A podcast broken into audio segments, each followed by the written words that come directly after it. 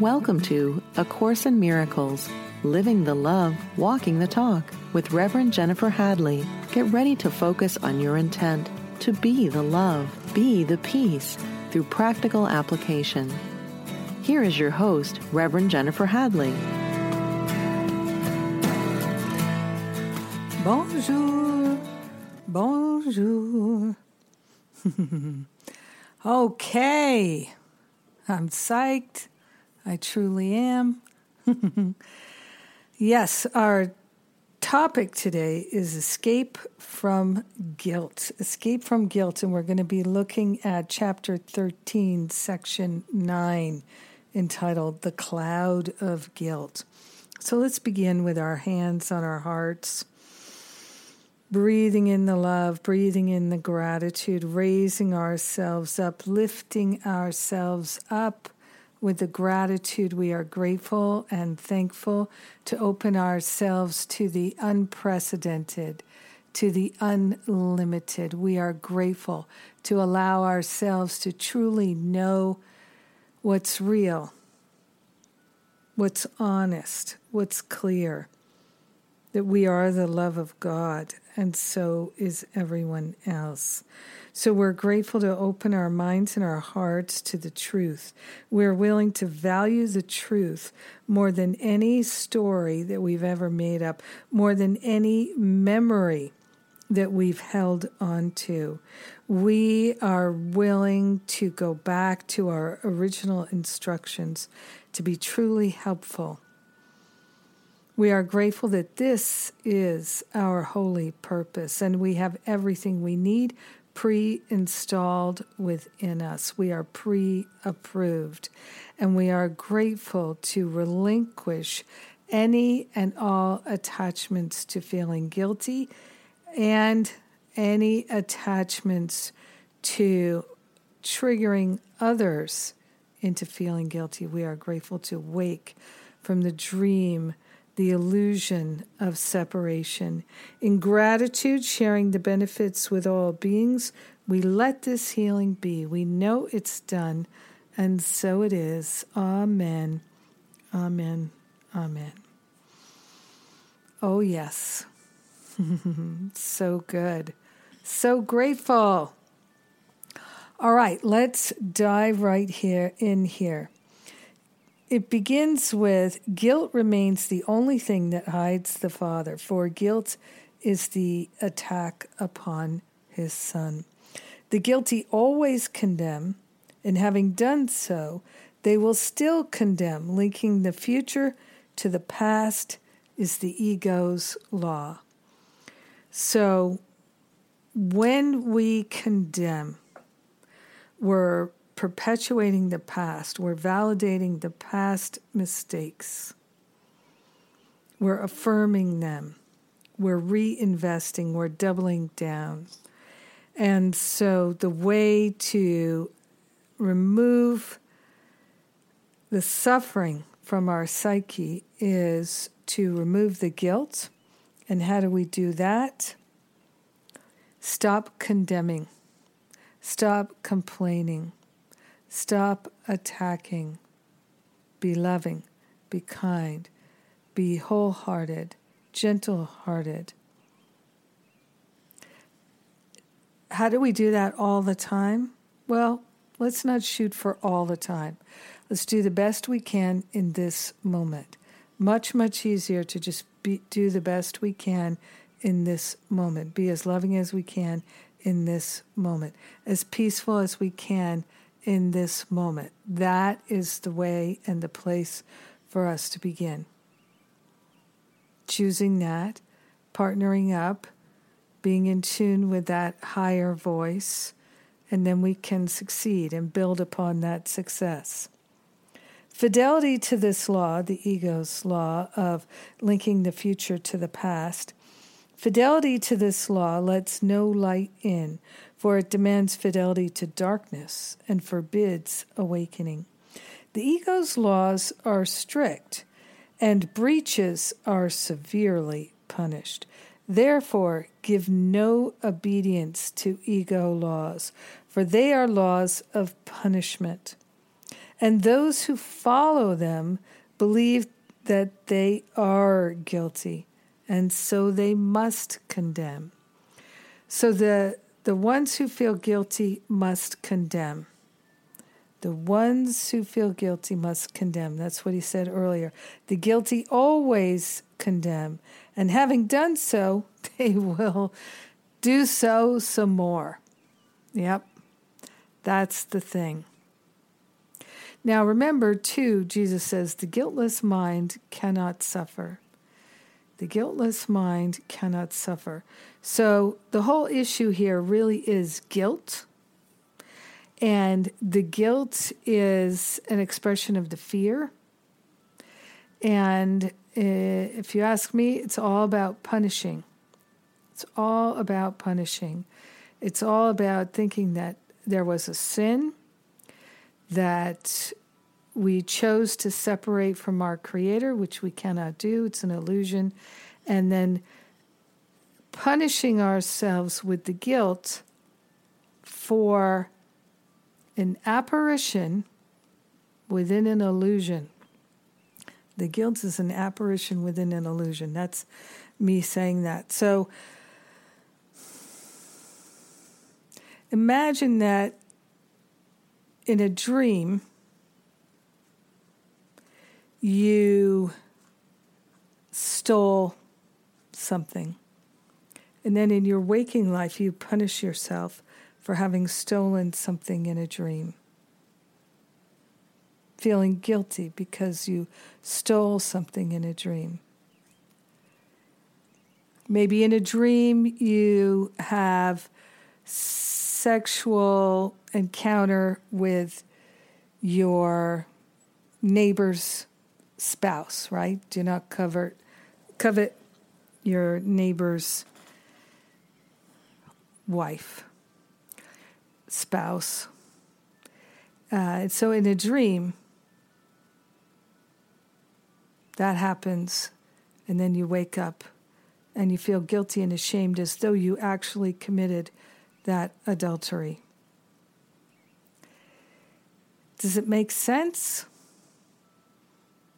Not to me. Not to me. Having the thought does not mean you're punishable or guilty. Ever. Many the time, many is the time that we have a thought pass through our awareness. It's not even our thought, it's somebody else's thought.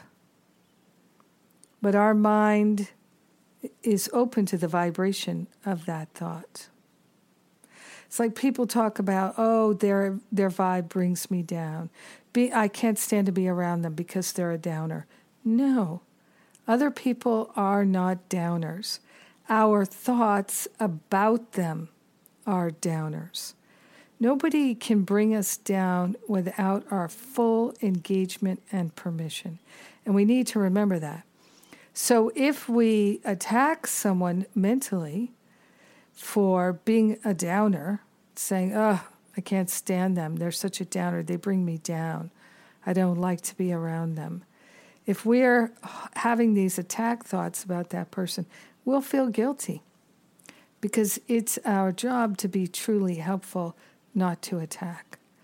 Being in attack mode is the opposite of being truly helpful. Being in attack mode is harmful, not helpful. So then we feel guilty. And still, it's occurring in a dream. So guilt and punishment are not appropriate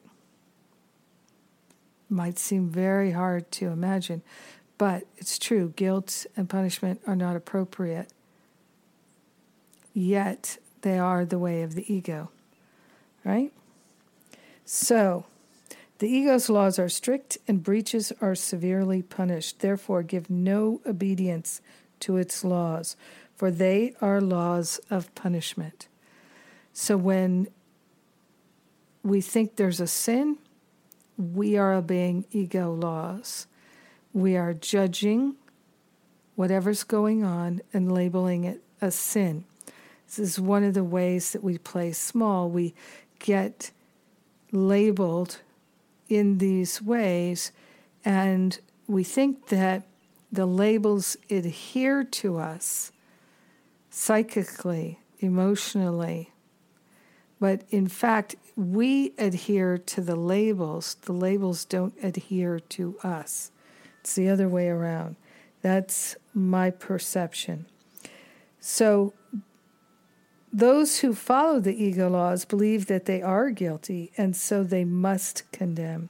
Start by condemning yourself and then others. Between the future and the past, the laws of God must intervene if you would free yourself. Atonement stands between them.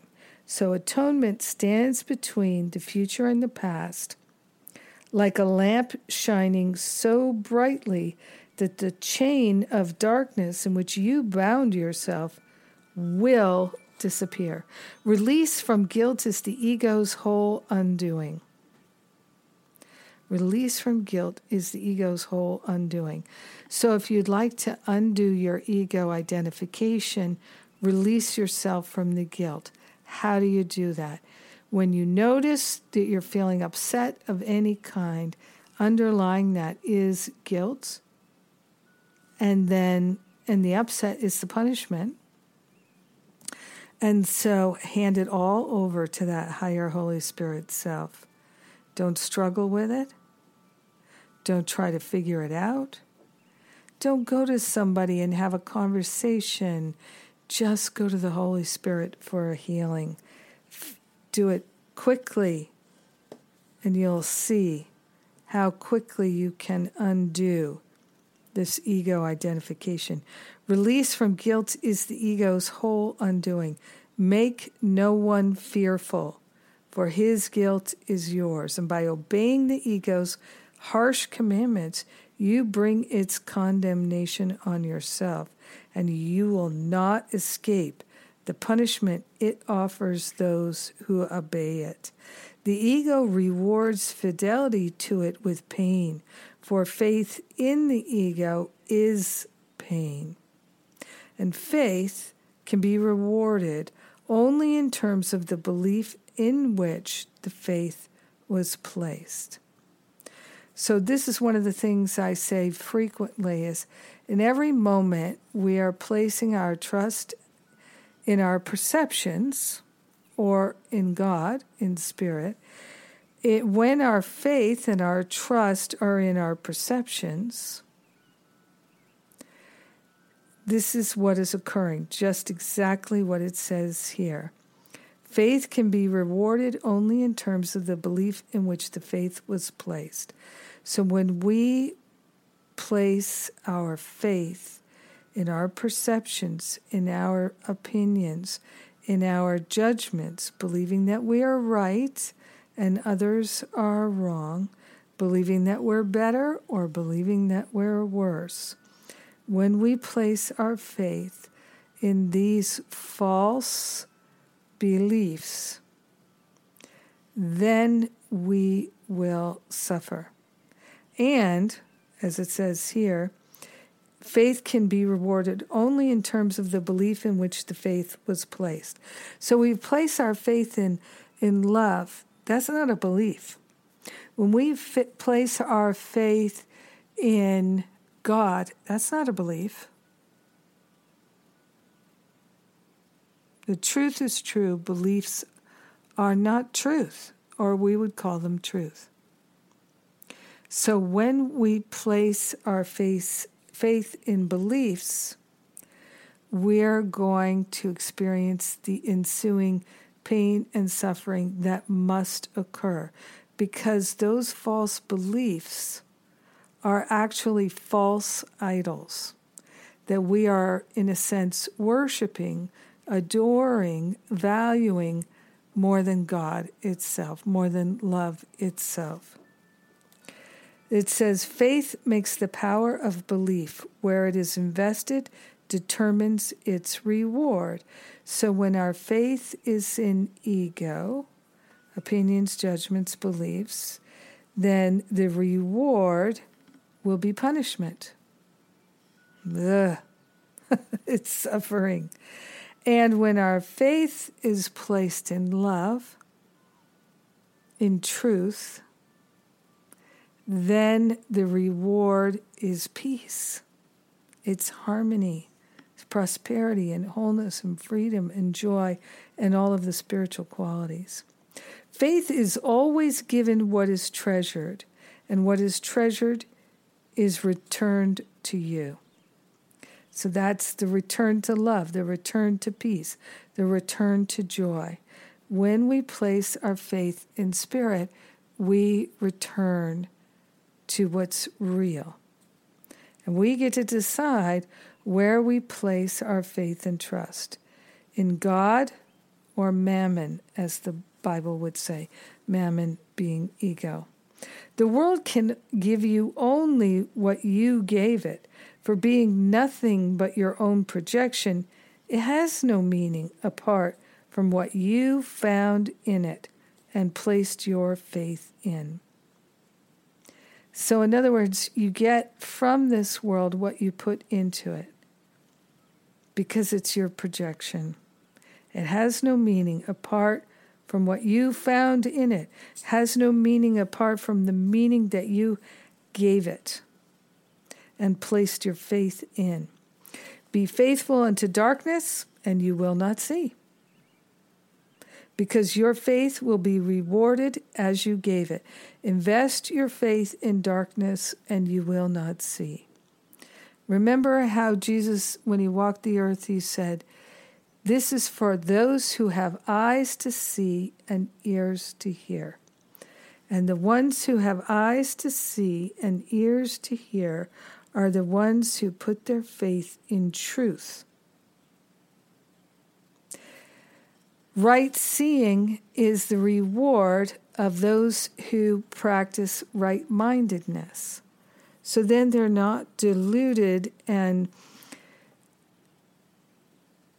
trying to think of the word there. It's right ah, on the tip of my tongue. when we place our faith in ego, we're deluded, we're delusional. But when we invest in the truth, we're set free. And we get to decide what we're going to do. And the thing is, with most of us, we go back and forth this way, that way, this way, that way.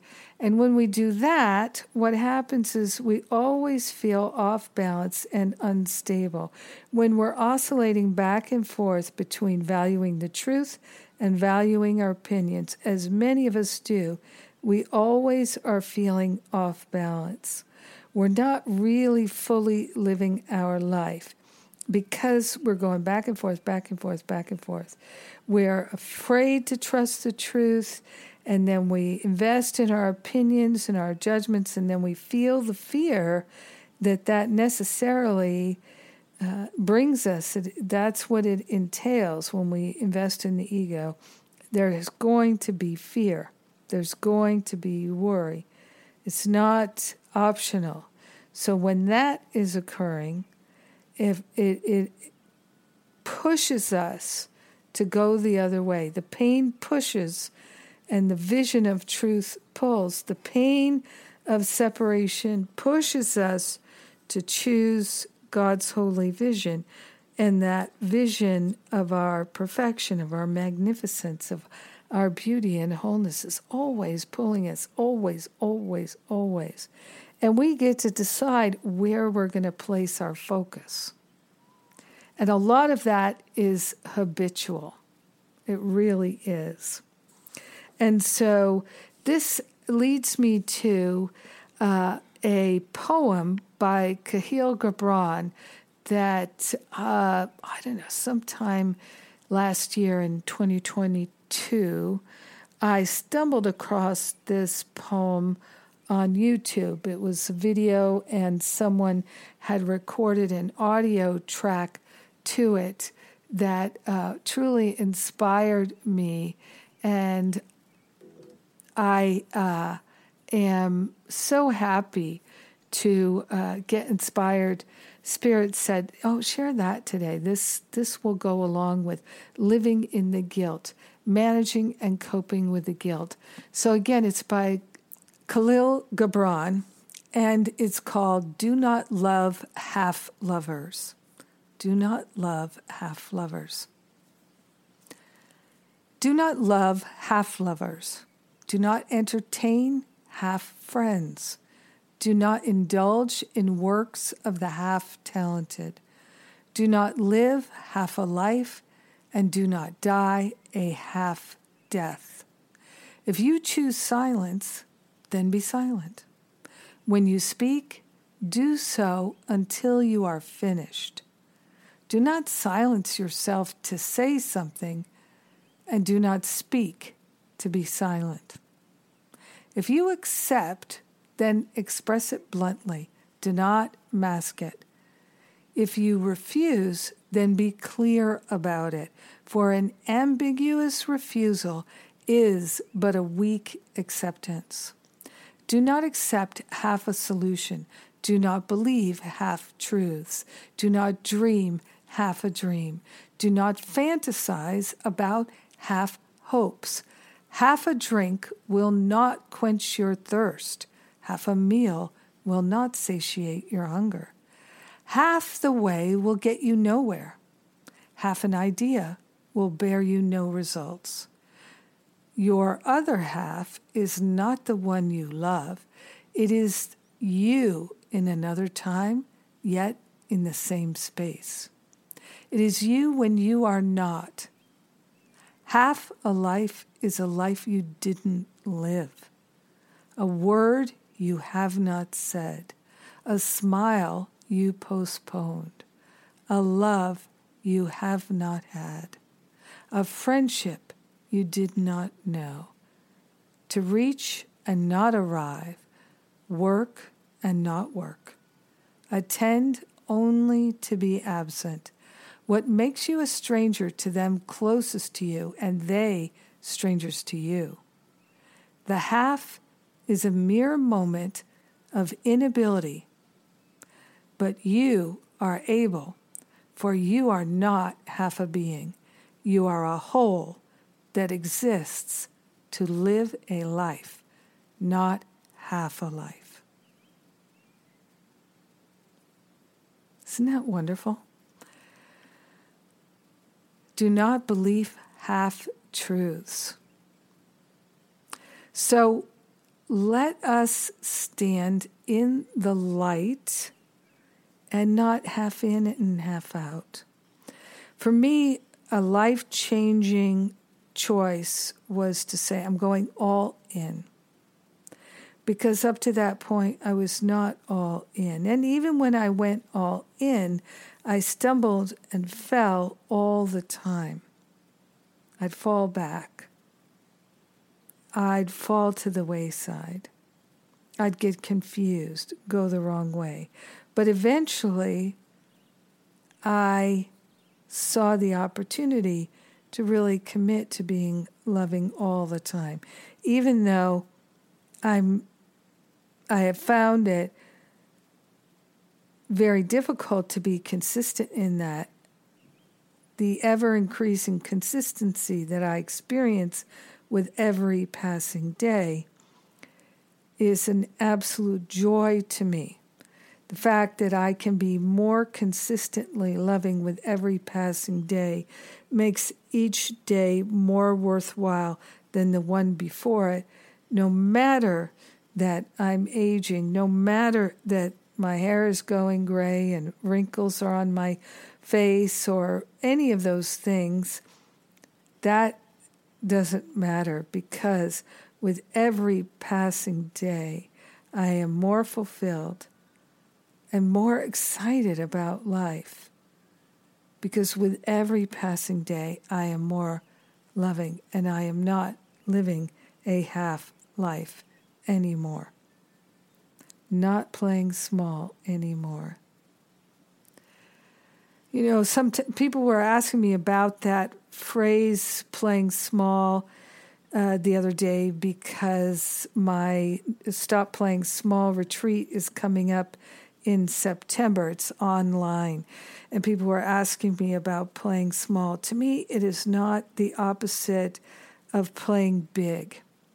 It's about really truly living a life of love and putting love front and center. It's not about what I accomplish, it is about how I am, how I am living, how I am being in my life, in my relationships, in my activities, and in my own experience of myself.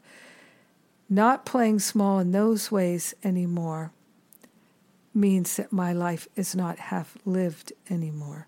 And I'm very grateful for that. Yes. All right. Well, there you hear the music. It's time for me to move into a break. Uh, break's not very long, so don't go very far. We're undoing the guilt so that we can stop living a half life and live as our true identity. I'm Jennifer Hadley, and I'll be right back. Thank you for tuning in for A Course in Miracles Living the Love, Walking the Talk. Welcome back. Yes, my name is Jennifer Hadley. We're talking about A Course in Miracles, and we are talking about living without the guilt, living without the shame and the regret. So, escape from guilt. This is what we are talking about. We're looking at the cloud of guilt, which is section 9 in chapter 13. And so grateful to open ourselves to the clarity of the truth. Yes. Oh, and my Stop Playing Small retreat that I was talking about before the break. Uh, it's two weekends online in September and very happy to have you join us. Also, uh, right now we have a package, a discounted package if you sign up for Stop Playing Small, and my Finding Freedom from Fear boot camp, which is in October. It's on a huge early bird discount till the end of August. So if you've been waiting for me to do Finding Freedom from Fear again, only doing it once a year these days. So if you're interested, now's the time. Grab it while it's on early bird.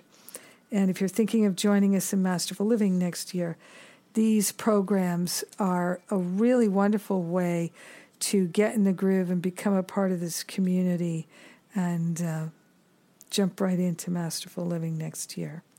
All right. Paragraph four Atonement brings a re evaluation of everything you cherish. So, atonement, accepting the unity of all life brings a reevaluation of everything you cherish, for it is the means by which the Holy Spirit can separate the false and the true, which you have accepted into your mind without distinction. So we've accepted into our mind, into our awareness, into our beliefs false and true with no distinction between them. Uh, because when we believe our opinions, we are believing the false. So, truth and false, there's no distinction. Therefore, you cannot value one without the other, and guilt has become as true for you as innocence. You do not believe the Son of God is guiltless because you see the past and see him not. When you condemn a brother, you are saying, I, who was guilty, choose to remain so. Okay, full stop right there. When you condemn a brother, you are saying, I, who was guilty, choose to remain so. Now, let's just break this monkey down here because all the pain and suffering that we have is the punishment of the guilty. Every kind of upset, every kind of ailment, mental, emotional, physical, financial, all the suffering of the world is the punishment for the guilt. The guilt can be undone, it can be removed, because it's not real, it's not permanent, it's false, it's a projection. Now, when we condemn a brother, we're saying, I, who was guilty, choose to remain so. We cannot condemn anyone and not condemn ourselves. This is why we have to accept the atonement.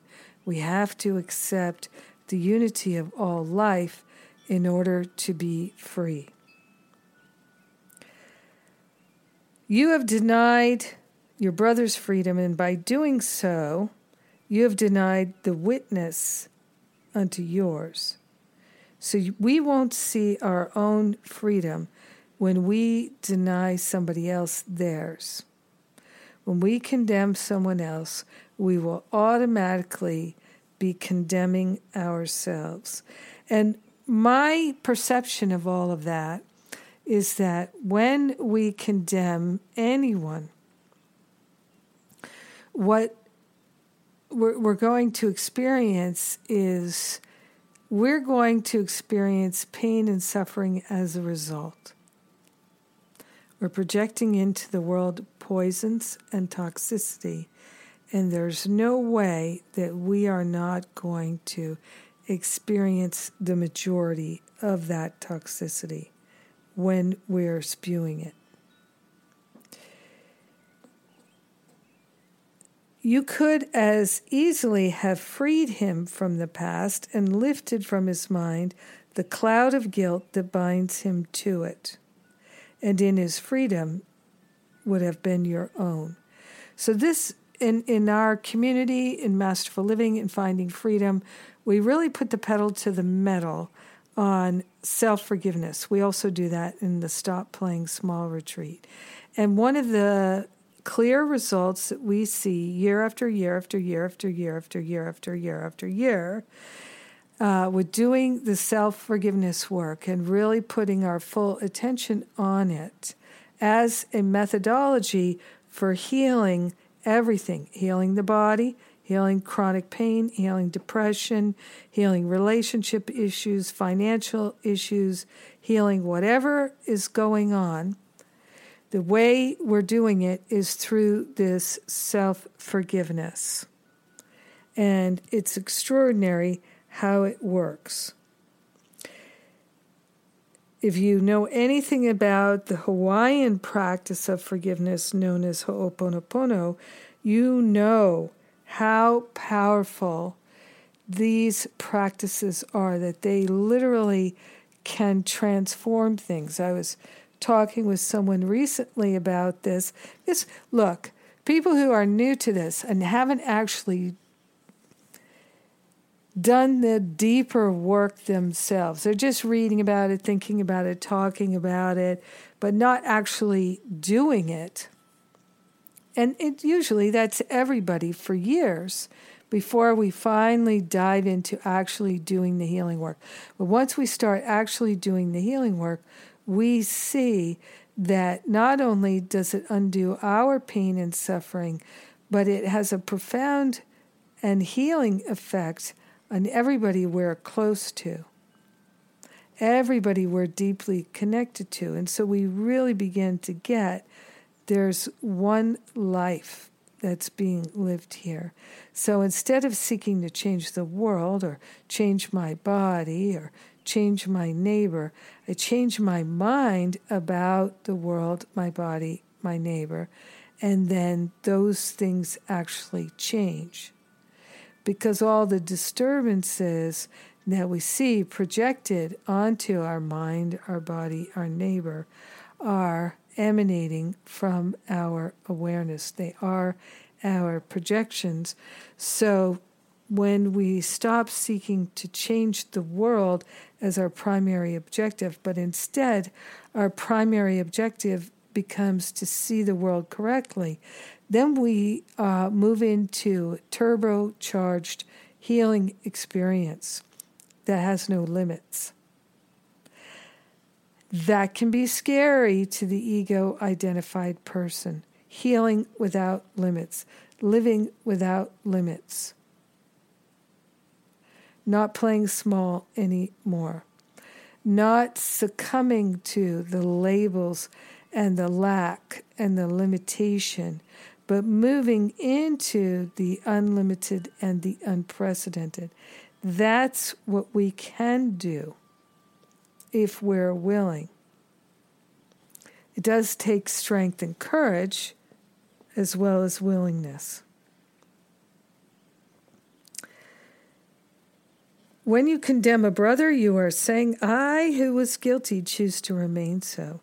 You've denied his freedom, and by doing so, you have denied the witness unto your freedom. You could as easily have freed him from the past and lifted from his mind the cloud of guilt that binds him to it, and in his freedom would have been your own. Lay not his guilt upon him, for his guilt lies in his secret thought that he has done this unto you. Would you then teach him he is right in his delusion? The idea that the guiltless Son of God can attack himself and make himself guilty is insane. In any form, in any one, believe this not. For sin and condemnation are the same, and the belief in one is faith in the other, calling for punishment instead of love. Nothing can justify insanity, and to call for punishment upon yourself must be insane. Yep, it sure is, and yet we do it, right? We do it. Ah, we feel drawn to do it. Why do we feel drawn to do it? Because we feel guilty for punishing our brothers and sisters. So for me, that's why I began with let me just stop judging everybody else. Then maybe I can stop judging myself. And it worked. It worked. And I saw how incredibly tempted I was to judge my brothers and sisters every minute of every day. But I began giving those judgments to the Holy Spirit. I began remembering to laugh. I began going the other way and recognizing when I was strongly attached, or even a little bit attached to my opinions, judgments, and perceptions. And by working with the Holy Spirit, letting the Holy Spirit do the healing and the clearing, so much was accomplished, so much was healed. And it's crazy how quickly the mind can heal when we're truly willing.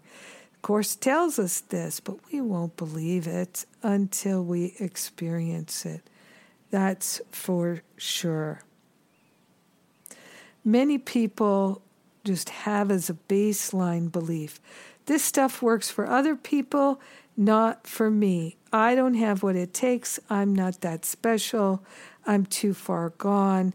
I can't be healed. I can't be saved.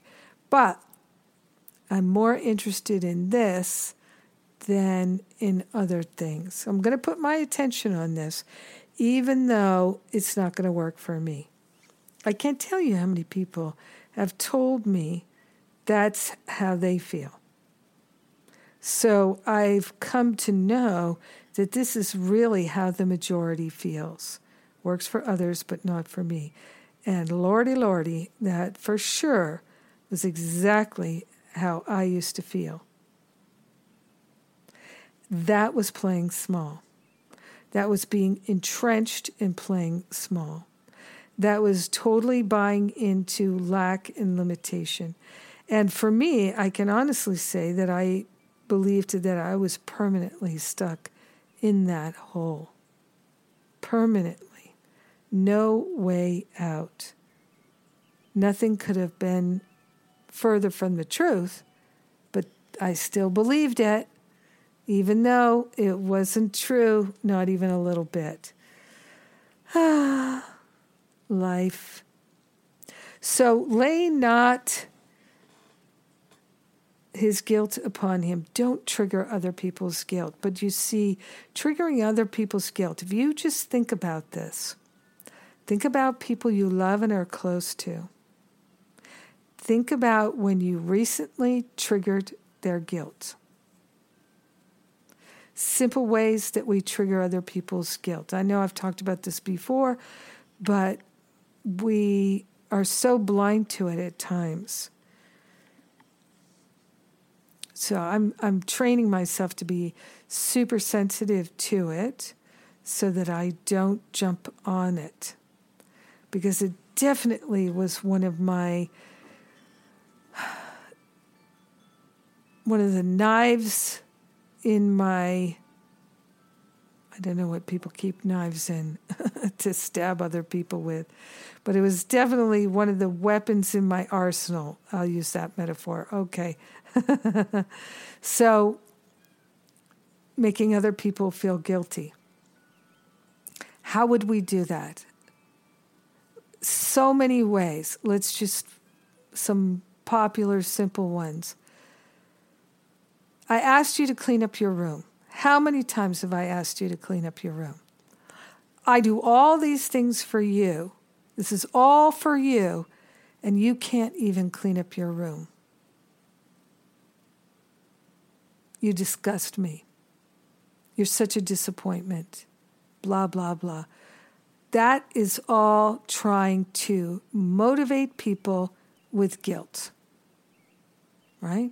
To poke them with guilt to get them to do what you want, or to punish them, I should say, actually, and or to punish them for not doing what we wanted. Poke them punish them, motivate them to finally do what we want them to do. Uh, another way that we make people feel guilty is well, you said you were going to do it. Why didn't you do it? You promised me. You said you would. The disappointment, blaming them for our disappointment. You broke your word, you broke your agreement, making them feel guilty. You're a liar. You said you would do it, you didn't do it. Isn't that lying? So, this is so common. This is so common. When we feel upset by things, we blame other people for it so that they'll feel guilty for it, projecting our own guilt onto them, right? Because if we were living in integrity, we would say, I'm responsible for what I see and I choose the feelings I would have. So if I choose to be miserable or I choose to feel guilty, that's my choice. Why would I blame anyone else for it?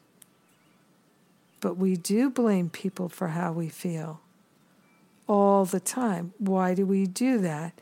So we trigger their guilt. And in a way, when we trigger other people's guilt, it shows that we have power over them and it binds them to us. And one of the experiences I have is that people assume that we are triggering their guilt, poking them even when we haven't said or thought anything about it. They are so expecting to be punished, to be stabbed with the, the guilt knife, that they behave as though they have been stabbed even when they haven't. I, I've had that happen so many times with many different people. You think I'm an idiot. Whoa, whoa, whoa. Where is this coming from? You think I'm not good enough. Maybe they aren't using these words exactly, but this is what they're thinking. And I can literally say to them, uh, uh, honestly, I have not had these thoughts. I have not had these thoughts. I and I can, in in actual, authentic and honest curiosity, say, what what is what am I doing or saying that would lead you to conclude these things? And I remember one time, it was very significant to me. Somebody, we had an email exchange. I hired somebody to do a task. I had never hired this person before, but I hired them instead of other people because they were I knew they were having trouble paying their mortgage that month and I knew they could use some extra money and I knew they could do the task and do it well. So I offered them the work to do. It was a limited piece of work and uh, emailed them outlining what the task was.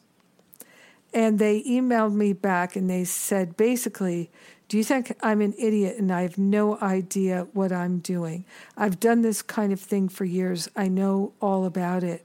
Why are you talking to me this way? and I emailed them back and I said, "Forgive me because I I don't actually know what you know and don't know. You and I've never had a conversation about this. And so I am just looking to be helpful and to be clear so that I can get delivered to me what I need in this venture. And then I said, You've known me for many years as a friend. Have I ever been patronizing or condescending to you at all? And they wrote me back and said, No, you haven't. And I said, Then I'm just curious, why did you think I was being patronizing and condescending now? What did I say? What did I do that led you to that conclusion? And then they could actually see there was nothing I said or did. It was purely their perception their projection, their interpretation, the meaning they made of it, because they were coming from that guilt, the unconscious guilt. And it was the unconscious guilt, I would bet you, that was the generator of the difficulty in paying the mortgage in the first place. That they they didn't feel worthy of being financially supported by the universe because of how they thought about themselves, because they were blaming other people for their feelings, because this person totally blamed me for upsetting them. For sure. Because they interpreted what I was communicating instead of being helpful as being patronizing and condescending. And that interpretation deeply upset them. But it wouldn't have if they didn't have that underlying unconscious guilt. And so we can poke that underlying unconscious guilt in a myriad of different ways. And for me, what's been very, very helpful is to recognize that simple truth I am the one who's creating this mess. And so I am the one who can stop creating this mess and instead replace it with more peace, more love, more joy. So, in the moment when we are starting to feel disgruntled in any way, if we can be very observant of ourselves and look for any temptation we have to make our brothers and sisters feel guilty and to manipulate them and control them with their own guilt, if we can stop doing that, we will set ourselves free. We can set ourselves free. See no one then as guilty, and you will affirm the truth of guiltlessness unto yourself. In every condemnation that you offer the Son of God lies the conviction of your own guilt. If you would have the Holy Spirit make you free of it. Accept his offer of atonement for all your brothers, for so you learn that it is true for you. Remember always that it is impossible to condemn the Son of God in part. Those whom you see as guilty become the witnesses to guilt in you, and you will see it there, for it is there until it is undone. So, right now in the United States, it's so perfect eh, for this teaching. There are so many high profile legal cases very high profile legal cases, uh, talking about the most important legal cases in the history of the United States. Okay? This is what I keep hearing in the news. And so, if we are laughing about somebody's guilt, if we are feeling angry about somebody's guilt, if we are energizing somebody's guilt, and that they should be punished, just know you are talking about yourself. You cannot project onto another human being anything and not take it on yourself, not take it upon yourself. So we can acknowledge okay, perhaps crimes were committed, perhaps not. If crimes were committed, in in the ego's laws, in the country's laws, we can have due process, and that will go how it goes. And still, punishment is not the answer. The ends is in the means. So, a loving God and a loving person offers correction, not punishment. We could say rehabilitation, compassion. And yes, it's tricky to figure these things out. And how do we actually do this in our modern world? But if we give it over to spirit, then it can be resolved and dissolved permanently, the energetics of it. And that's really what we're interested in the liberation. Whew! So much goodness and healing. All right, it's time for me to go. Just a reminder we do forgiveness workshops twice a month. Get on the list. Go to the Jennifer Hadley events page at jenniferhadley.com. See what we've got offered there and come join us in something wonderful. We are grateful and thankful for the blessings of God every day in every way, and we share the benefits with all. Mwah! I love you. Amen, amen, amen.